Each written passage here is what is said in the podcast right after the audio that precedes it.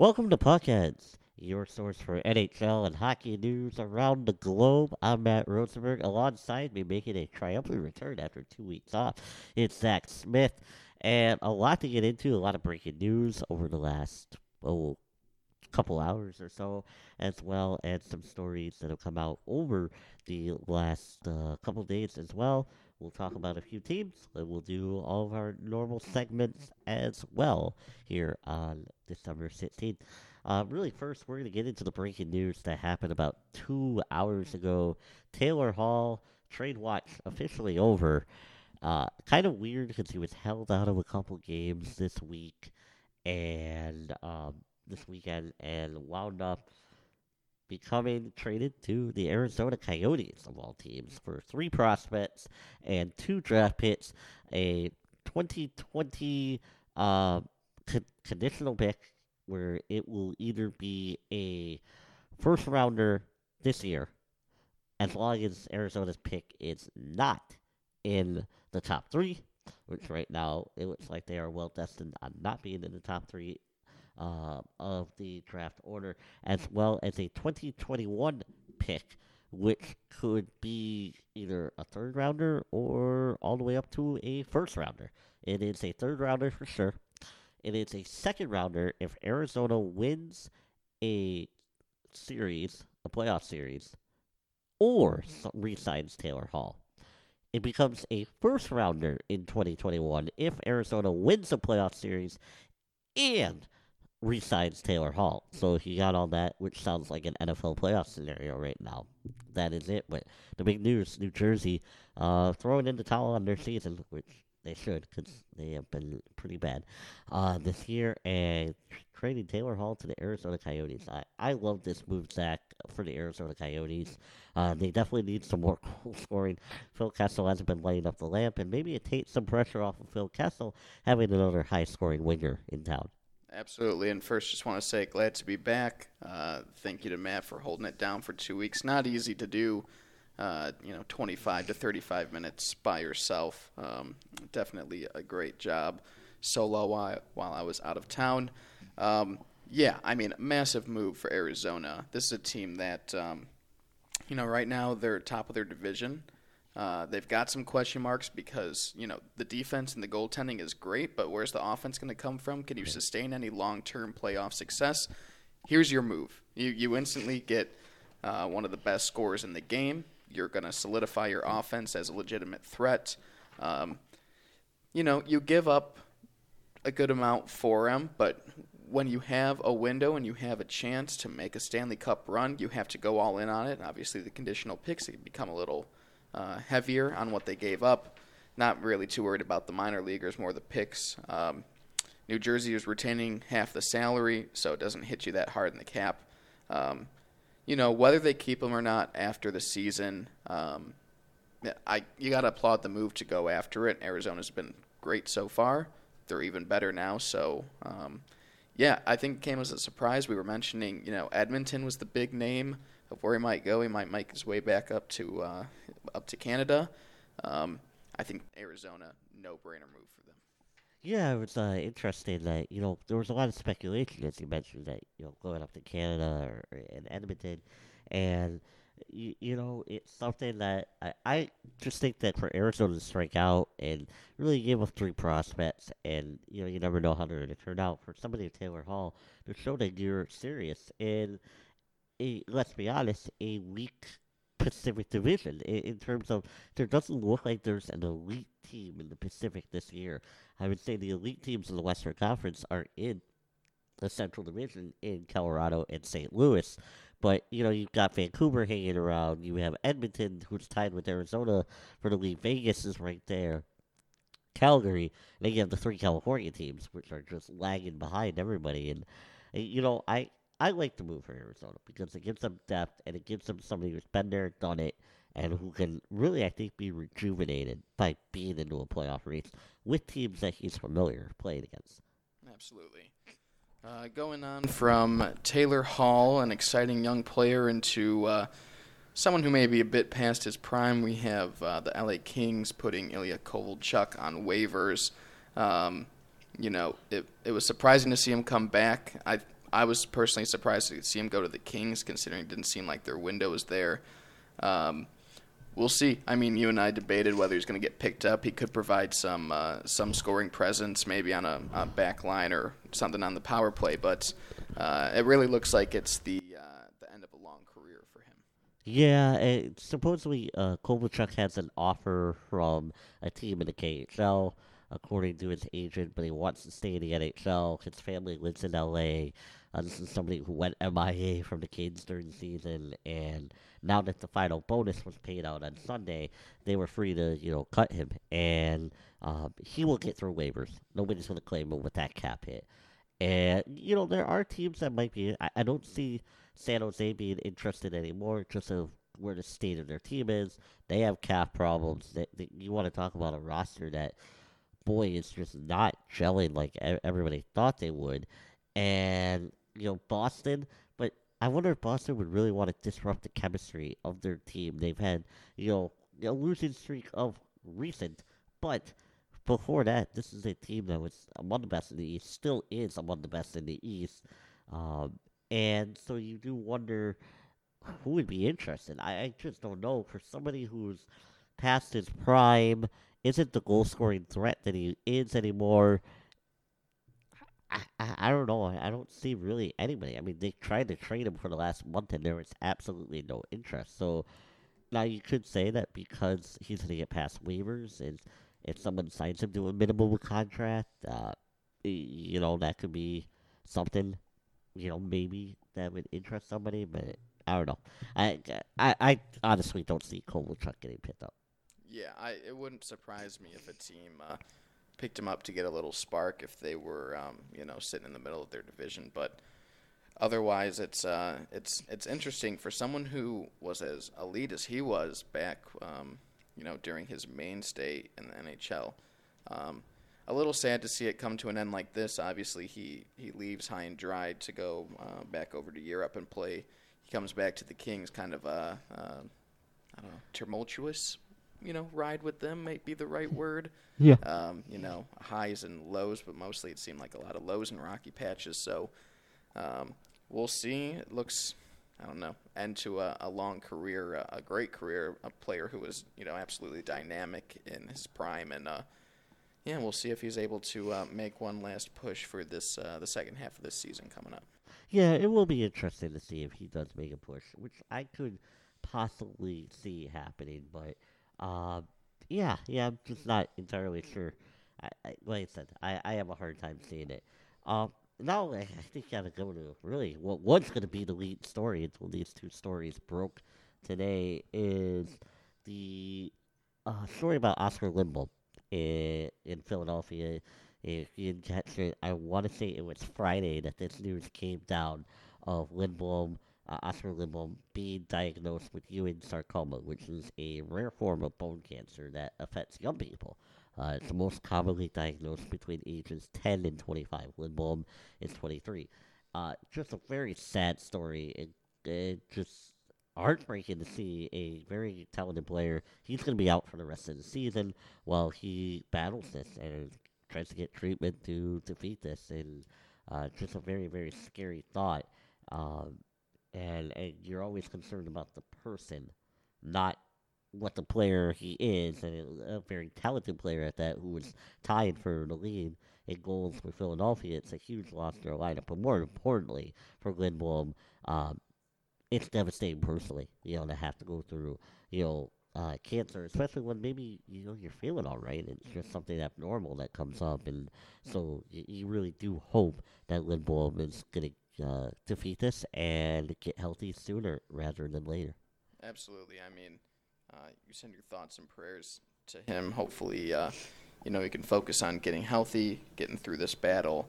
Um, you know, young people, and, you know, as young people ourselves, Matt and I, a lot of times we can think, uh, you know, stuff like this isn't going to happen you especially think that about a professional athlete, someone who uh, you know is in the top one percent of uh, athletic people in the world and just of great talent. It can happen to anyone. It's always devastating to hear it. So um, he's got a great support system. Uh, again, you know, you, better to catch this now than than later. Always good to uh, have the uh, the great work of the hospital out there in Philadelphia who uh, discovered it, and you know we're hoping for the best. We're wishing for the best. Hopefully, um, you know, first things first, get him healthy, get him past this, and then uh, we can talk about an NHL return then. But you know, you want to focus on him just getting all right. Yeah, and and you know it's a very sensitive situation, a lot of privacy, and it was, um, you know, something like I said came out about four thirty Eastern time on Friday, and Lindblom was, you know, really nobody kind of knew what was going on with him, and um, you know, you know, you know, really sad thing. And as you said, uh, well put, Zach, that our thoughts and prayers are with him. I don't know if you caught this. Now, I, I caught a fantastic read in the Athletic by Craig Custance, uh, Craig Custance, excuse me, um, that he has been dealing with uh, concussions or, or post concussion syndrome with brain injuries and not feeling like himself. Tim Thomas was inducted into the U.S. Hockey Hall of Fame Saturday evening. Um, and, you know, Thomas kind of, you, know, came out and he's been very reclusive since he retired, what, five years ago. And Thomas, you, you know, never been to an NHL game or anything like that. And he said that he just was he's been in a fog, doesn't feel like himself, and one of the scariest things I saw in this story, and I want to get it right, so I am uh, scrolling through it, was that Tim Thomas said that I believe in two thirds of his brain there was like five percent function right after he retired, and yeah, so one year after he stopped playing, he got a CERA scan on his brain, and analysis people receive when they're dealing with symptoms of traumatic brain injury. And Thomas says that, you know, he couldn't decide what he wanted to eat, where he wanted to go, couldn't plan a schedule. Survived following the team's schedule through the rest of the final year, just made it through. Um, according to his test results, two thirds of his brain was getting less than 5% blood flow. The other third was averaging 50%. He had a hard time processing. He has a hard time pro- processing now. He said usually it takes a couple hours to reorder the thoughts of everything in his head. Um, yeah, it's just an incredible thing when you think about it. And, um, you know, just scary. Scary. So, what's happening to Tim Thomas? Yeah, absolutely. I think scary is the right word. Um, I can remember towards the end of his career hearing some of the stories and uh, him being out with injuries and you know a lot of uh, a lot of lack of communication on what was going on there. It's sad to hear that this is um, this is what he was experiencing and is still experiencing today. Um, look, this is one of the realities of the game of playing really any professional sport where contact's involved. Um, we see all the CTE issues over in the NHL um, or in the NFL. The NHL is no different. Um, you know, there's, there's, just as much contact. These guys are just as hard um, hitting of players, and this is an unfortunate part of the game. So it's uh, it's an important issue to bring light to. I mean, we talked um, a few months ago about Robin Lehner coming out and you know discussing in, in more of a public uh, view some of the the challenges he's facing on the mental health issue. This is another topic that needs to be discussed because you know, players need to make sure they're they're making the right decisions to to be safe out there. That these things are being monitored. That the health coverage is there, you know, during and after to make sure that we can uh, combat this in in all professional sports. So, um, you know, it's sad to hear Tim Thomas, um, you know, come out with the reality that he has, and you know, you just got to hope that he's you know making progress, getting the support he needs, and uh, um, you know, we want to eliminate this as much as we can from the game, but the reality is, it, there's a chance that it won't ever be eliminated completely. Yeah, yeah, it's just it's scary, uh, scary for Tim Thomas. Like you said, it's probably never going to be resolved completely, but you know, you just do what you can. Um, you know, speaking into another story, and really, Zach, when you were out, it was basically the NHL firing coaches left and right. Uh, we have now five coaches that have been fired. That's a sixth of the league where the head coaches have been fired. You have Mike Babcock, John John Hynes of New Jersey. Babcock uh, was at Toronto. You have uh, Jim Montgomery, who went out last Monday, and I detailed that a little bit last week in Dallas. You have Bill Peters. Bill Peters, thank you. I was like, why am I blanking on uh, Calgary? and you have Pete DeBoer in San Jose. Now, John Hynes was fired because New Jersey's just been awful. And, and the thing is, it was well, that was like, what was that, like two or three hours before game time? He got fired, or, or the morning of the game. Yeah. And so, I- actually, I think it was like two or three hours, and they just, you know, the assistant uh, was the interim.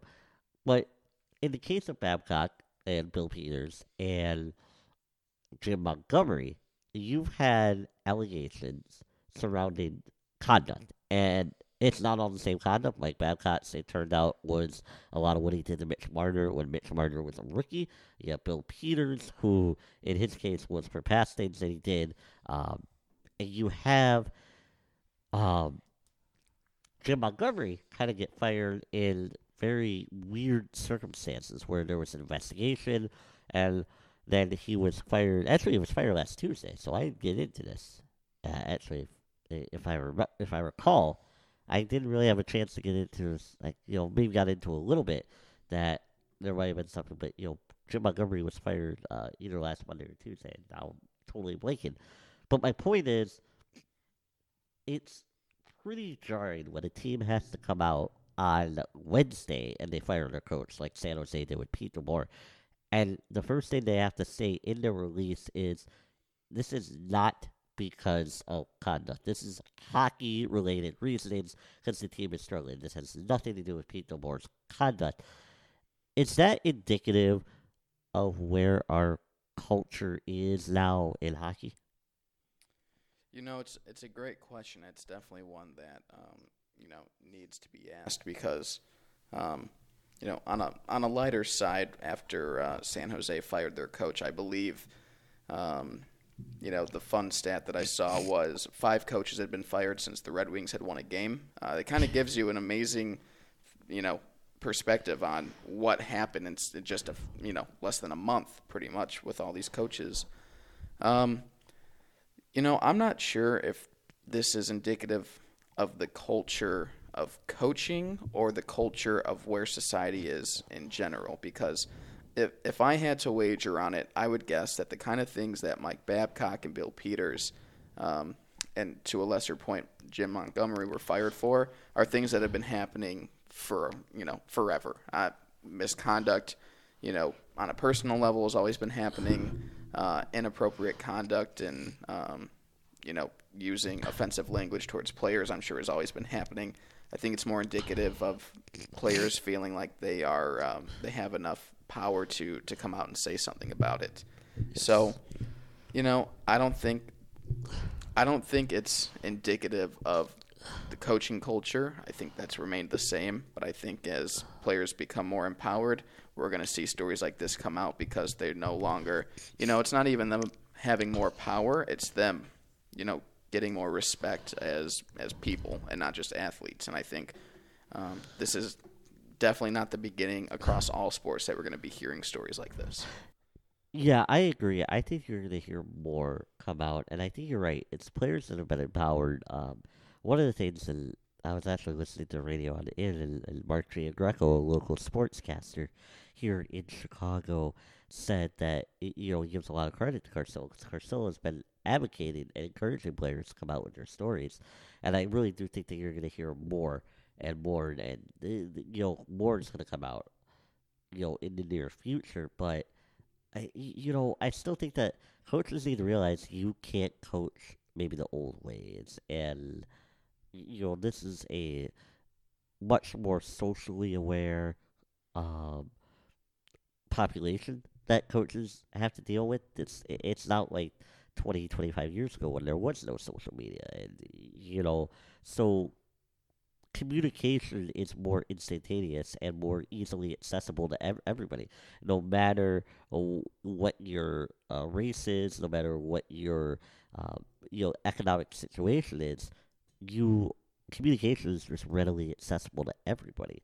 Um, and a lot more easily. So I think that coaches just have to be more aware of that, and coaches need to realize that it is a different culture. You know, these are you know, it's a different population and they react differently than they did 25 years ago. They just no longer keep quiet when this stuff happens. Absolutely, and I think really, you know, there's such a there's such a stigma of you know the soft generation that's being raised and everyone being offended by everything. I don't think that gets into it because people can feel however they want about the way this is going. This is just, as you mentioned, a change in generation, a change in how you're able to conduct yourself in a personal level and a professional level, the access to uh, you know being on record and everything following you. It's a combination of all these things. I don't think it's you know, I don't think it's as easy as saying people have just gone soft, um, because I don't you know some of the the conduct and and the language that's being used here, it, it's offensive to you know Yep. to to just be blunt about it. It's not like people are soft when uh, you know you're being bullied or having racial slurs at you. So I think you know these these stories need to be said because you can be a good coach and you can be a tough ass as a coach without going over the line like a lot of these players did. Um, you know, I we're going to see more about this. We're going to see more in you know in college sports across all professional sports. Um, it's bound to be a pattern because you know just how many coaches there are. You have to consider that this conduct is across all leagues. So yeah, I think it's um it's right to be calling these people out. There's so many good coaches out there. We really should be focusing on that. Yes, absolutely. So, uh, and you know, well said. I, I can't say it any better than that. So, uh, moving on to some of the player news and a few of the teams. Jack Eichel's point streak is now the longest in the NHL this year. He has 16 consecutive games with at least a point. Uh, he's been phenomenal and really helped the Buffalo Sabres recover after their tough November. Uh, so Jack Eichel has been on fire. And how about the Vegas Golden Knights? They have been hot in their last 10 games, 7 2 and 1, which has vaulted them into third place in the Pacific Division. Yeah, I mean Vegas has uh, has been red hot. Um, the last ten games, they're sitting right behind Arizona and Edmonton in the Pacific Division.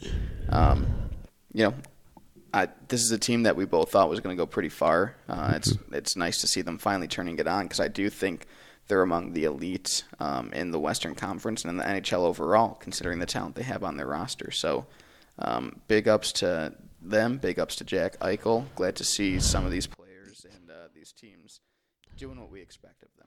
Absolutely. And, and Buffalo uh, looking like, you know, they could be a playoff contender if they can figure out a way to be more consistent and not hot and cold, which they have at times. Um, let's go to, you mentioned Detroit, that there were five coaches that were fired in between them, uh, you know, before they had won a game in, in that span. Uh, they did win two in a row, which is their longest win streak of the year. Um, Detroit's really, really bad. And this was their first wins in a month. Unfortunately, they could not make it three in a row because they lost to the slightly less inept Los Angeles Kings last night in a game where Anze Kopitar uh, recorded his 919th career point, which puts him in fourth all time in the Los Angeles Kings scoring list. And do you know who he just passed? Gonna guess Gretzky. He did. Gretzky is now fifth on that list with the most points as a king. Uh, Kopitar about four hundred and uh, you know four hundred thirty-five or so off from the all-time lead in the Kings. So still got a ways to go, but uh, there's no reason to think that Anze Kopitar will not be the all-time leading scorer for the Los Angeles Kings when it's all said and done. 'cause I think he's got like seven years left on that contract with the Kings. So all he's really got to do is average 60, 60, 60 yeah. a year for the next seven years, which really shouldn't be that hard. Uh, all right. So let's go with the Chicago Blackhawks talk. And we'll get to the breaking news in a minute that's come down over the last hour, hour and a half. Um, this was a horrendous road trip. Let's just say it. And they they lose to Vegas. They lose to Arizona. I mean, Vegas. Uh, part of that, I mean, the count with the DeHaan injury just destroyed this team. And then you get to Saturday against St. Louis. They're up three nothing with fifteen forty six left or something like that in the third period. They proceed to give up four unanswered goals and lose four to three in regulation. And this, it was just a horrendous road trip.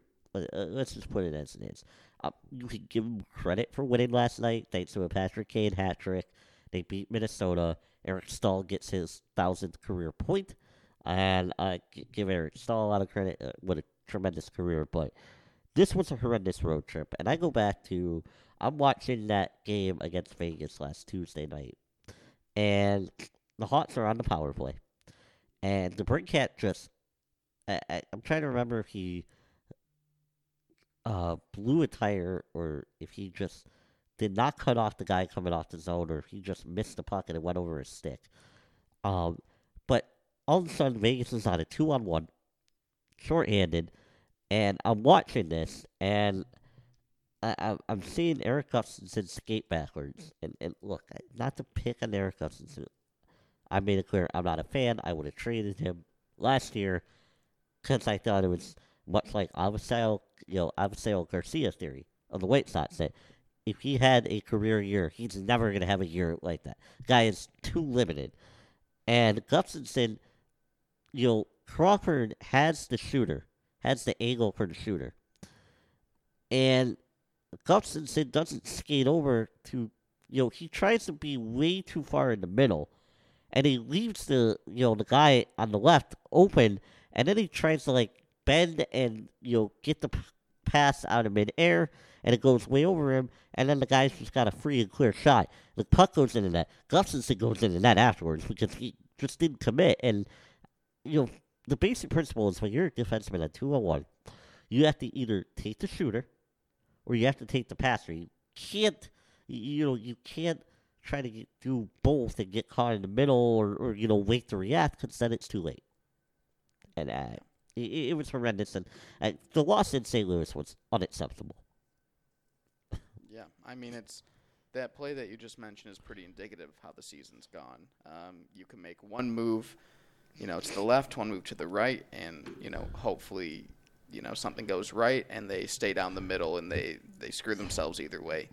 Um, I mean, it's it's getting worse. Uh, you know, they're bottom of the Central now. That win over Minnesota really doesn't mean anything um, because it's not like you're beating a top team, and you need your only player apparently who plays offense on the team to bail you out with a hat trick. Um, you know they're they're bottom six in the league, and that that's pretty generous because they're playing among you know the the Detroit's and the Devils down in the bottom. Um, but my, I feel bad for saying it. They've got you know like three players that are worth anything on the team in Kane, Crawford, and Lehner. Um, you know where has DeBrincat gone? How about Shaw? We thought he would be a spark plug. Uh, Toews isn't scoring.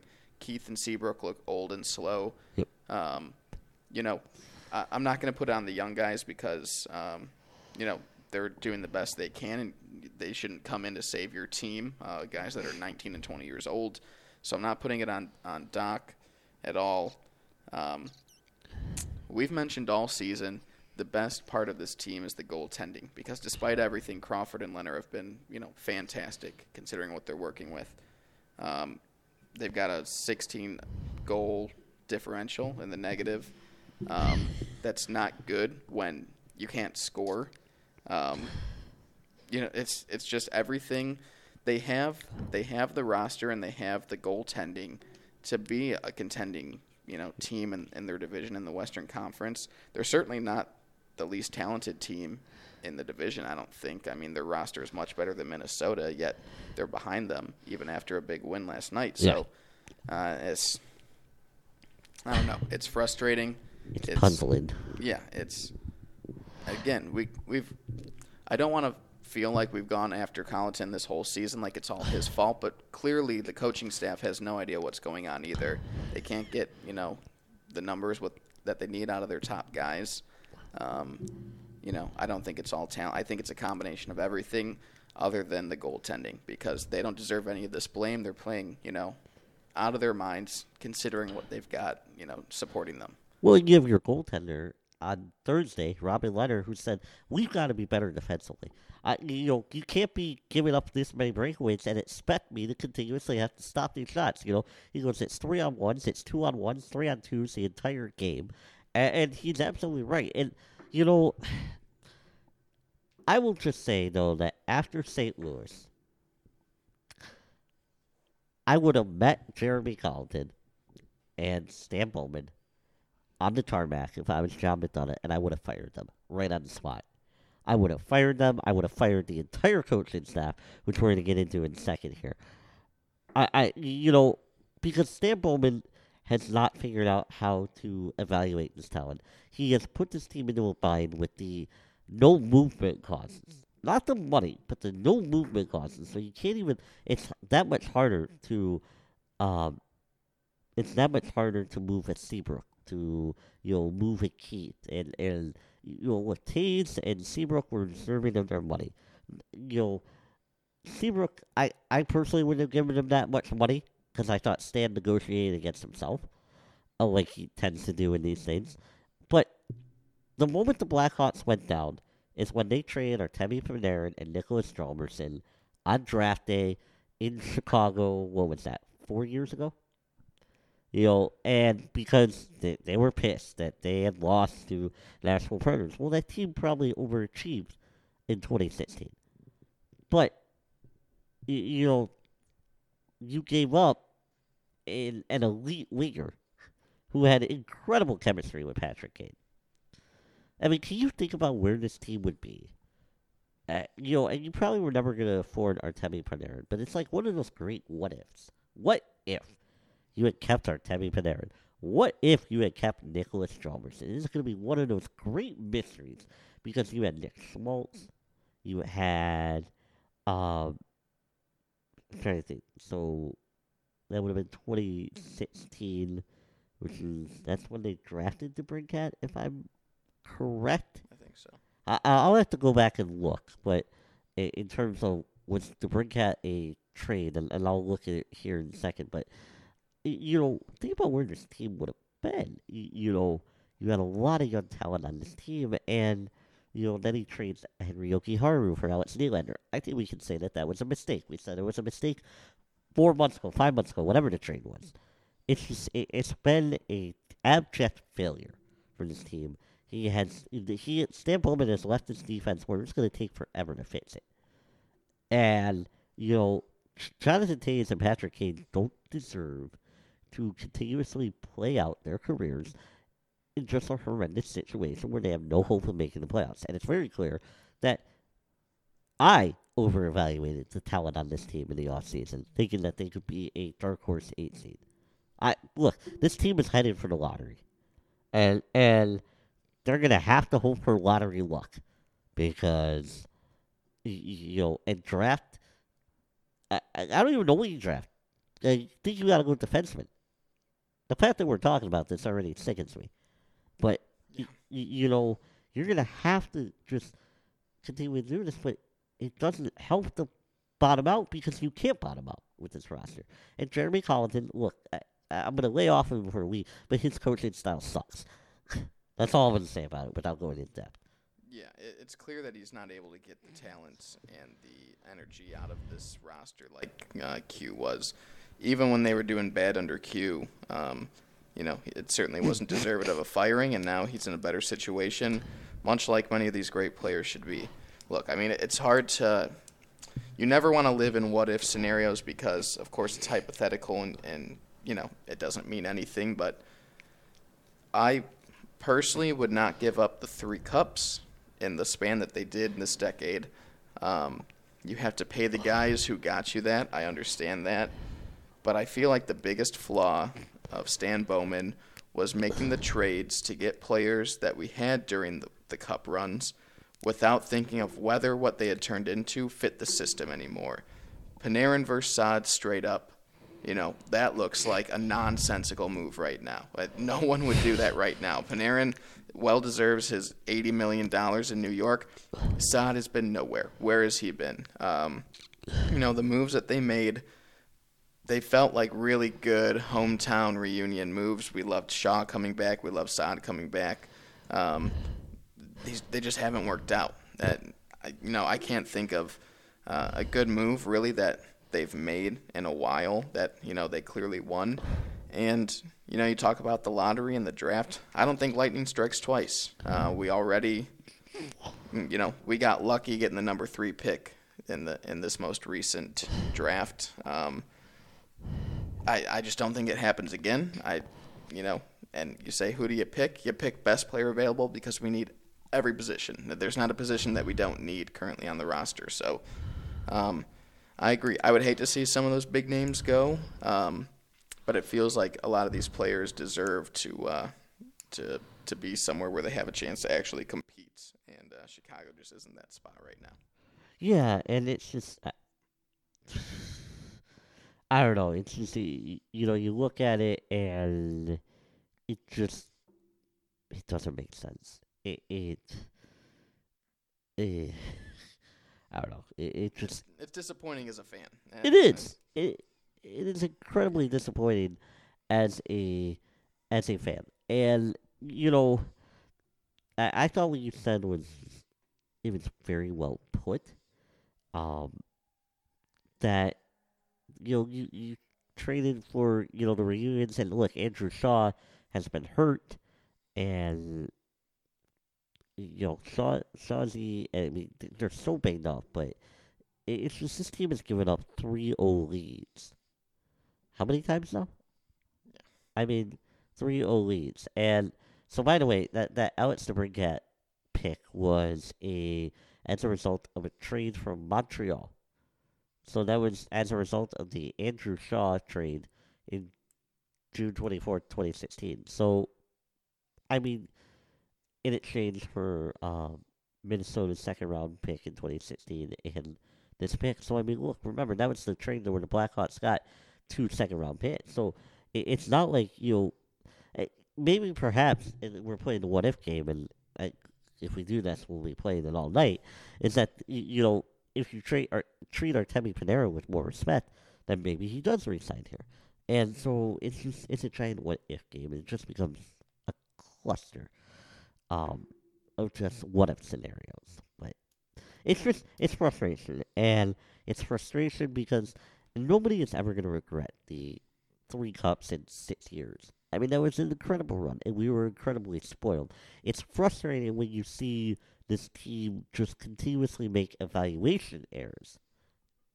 And in trying to get this, and just they seem to be stuck in a quagmire. But the Blackhawks had it really good for, you know, the first, what, seven y- years of this, you know, decade. And so it's been a great run. It's just, it's frustrating because this is a team that seems like they have no direction right now. Yeah, So- and it's uh, it's disappointing. I mean, and I hate to I hate to end our Blackhawks talk on this, but Wednesday they host Colorado. Thursday they have they're at Winnipeg. Saturday they go back to Colorado.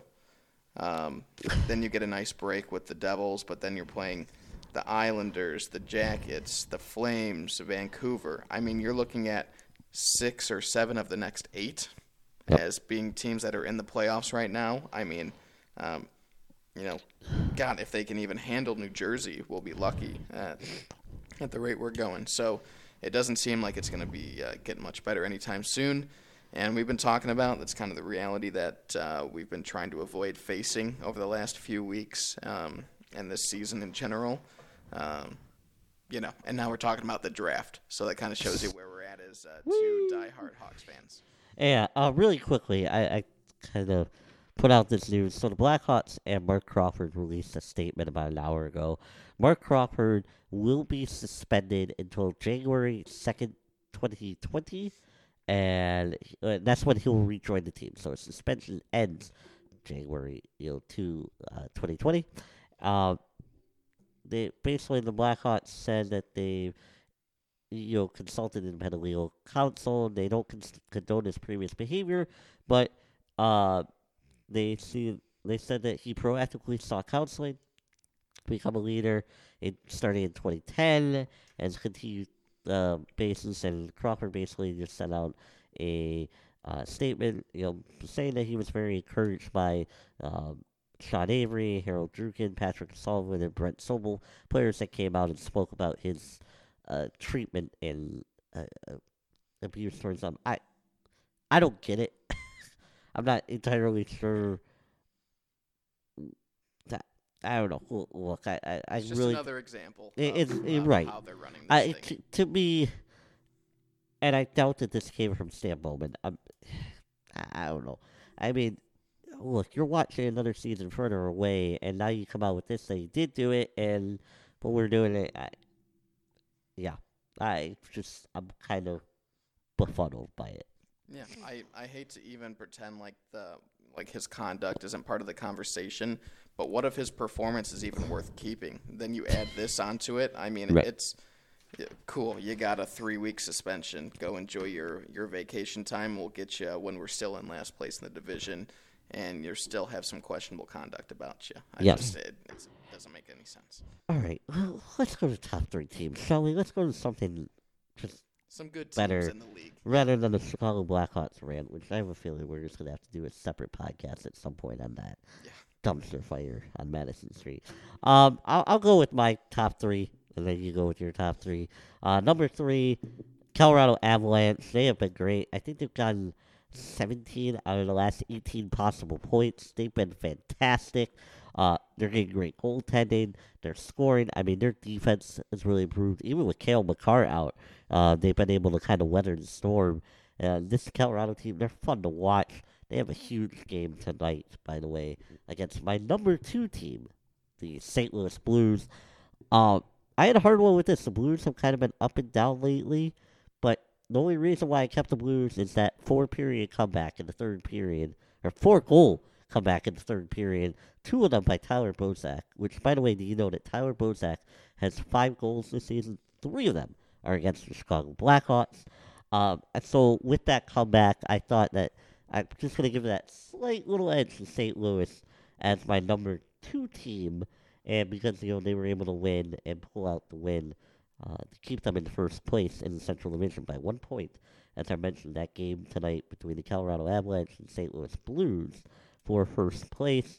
And my number one team, the best team in hockey so far, the Washington Capitals, uh, just tremendous. They, they, you know, they continue to get it done, and it's like I feel like you really haven't heard a whole lot. But this team is twenty four five and five through thirty four games. That's fifty three points, which I believe puts them on a hundred and twenty seven point pace, if my math is correct, Zach. Which, by the way, is what one point less than Tampa Bay Lightning got last year. Just saying. I mean, um, hard to go wrong with any of those three teams. Uh, I'll just jump right into mine because there's a lot of um, similarities. Number three, St. Louis Blues. Um, they had a good week. The special teams are good. Um, you know, I've said it. I think the last couple weeks because I've had them in my top three. I still think the offense needs to to you know get a, f- a few more shots and a few more goals in there. But at the end of the day, that's not the style they play. They like those close games. They like the defense and uh, Jordan Binnington and net, you know, winning games for them. Um, and they continue to be without Tarasenko, their best offensive player. So hard to knock, um, you know, a little lull in the offense when that's your situation. So my number three team. Number two, I've got the New York Islanders, uh, three wins in a row overall the the second best team in terms of goaltending when it comes to goals against. Um, they're just fantastic. I mean, I don't know how they do it. They're they, you know, it's it's not like they've got a bunch of superstars on their team, but God, if they don't play good together, um, they're fun to watch. Number one, Washington Capitals. I mean, top ten goaltending and defense. Number two, offense.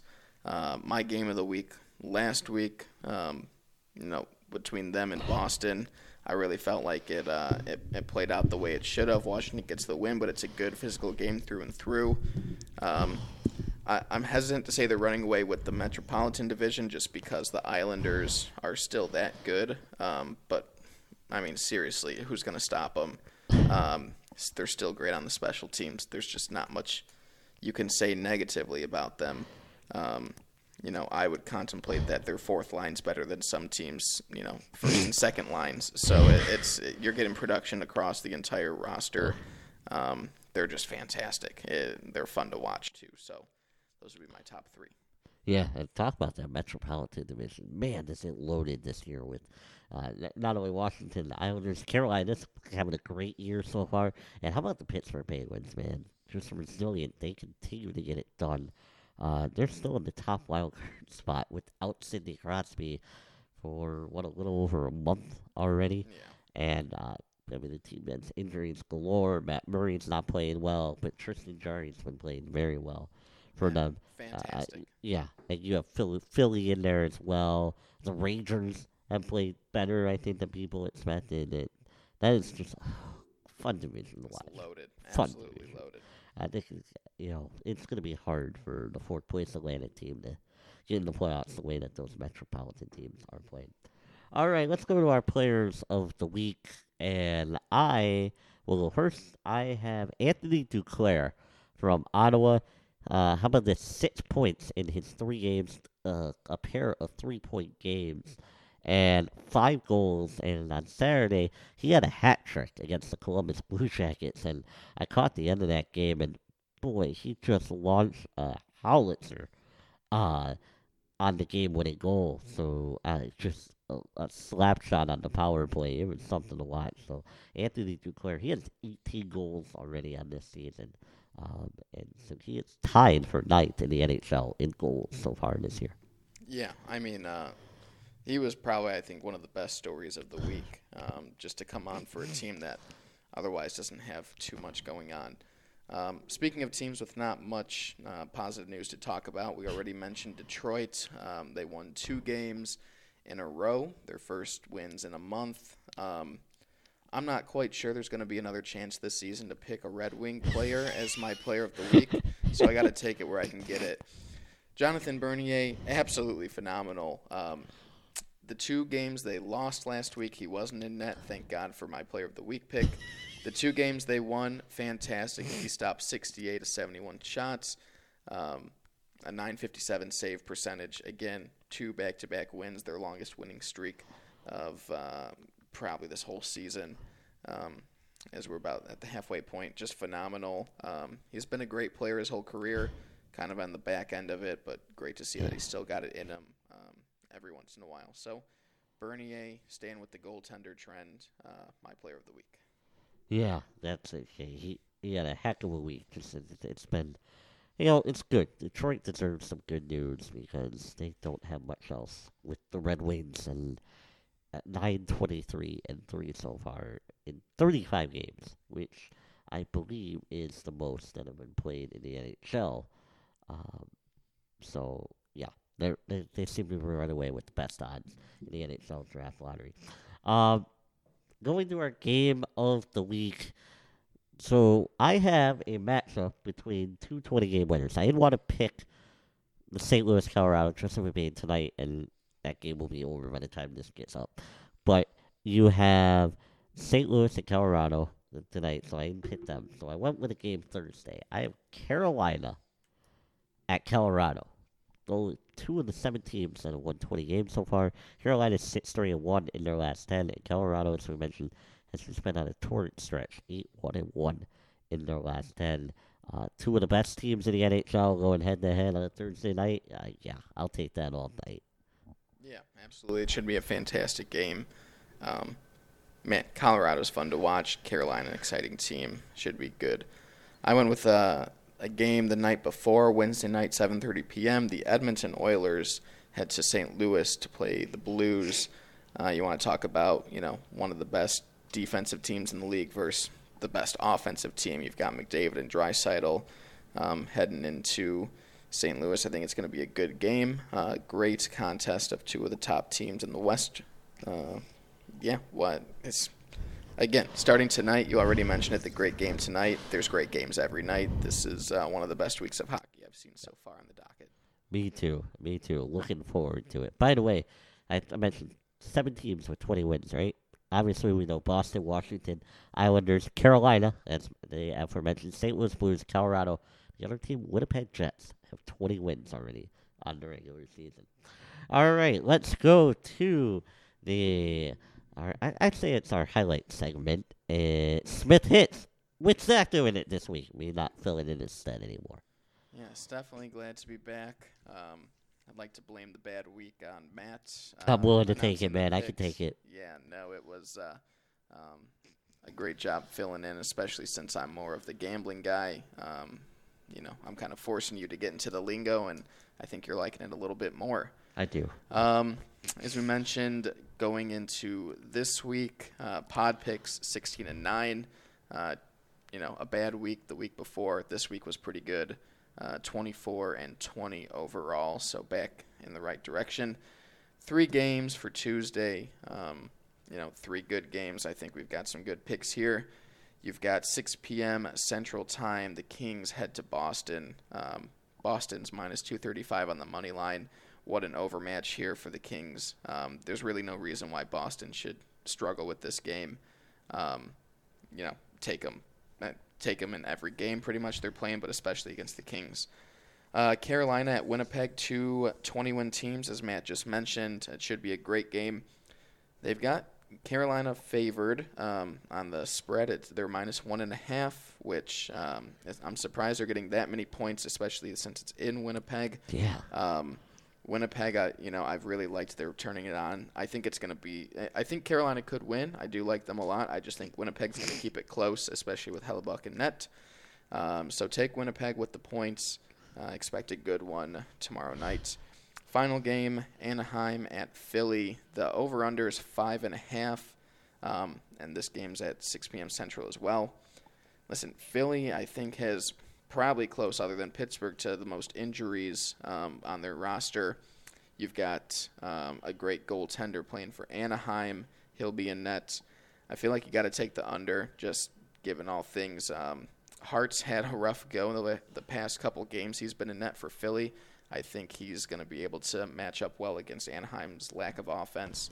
I just expect uh, not a lot of goals. Take the under on the five and a half there. Yeah, that's an Anaheim team that only averages about a little over about two and a half goals a game. And you mentioned Winnipeg. I'm surprised. 10-5 and 10-5 and one at home. So uh, kind of surprised that they are the underdog in that one. But anyway, that's all the time that we have for Puckheads. Uh, a little bit longer version because Zach and I haven't seen each other in a couple weeks and talked hockey. So We missed we, each other. It, we did, we did. We, we had a lot to get off of our uh, chest in terms of hockey and all that that we haven't been able to talk about. So uh, anyway, that's all the time. We will have a holiday edition of Puckheads next Monday uh, with maybe some fun little segments and stuff involved as we uh, enter the really the holiday season with Hanukkah and Christmas both next week. So for Zach Smith, I'm Matt Rosenberg. That's all the time that we have on Puckheads. Have a great week, everybody.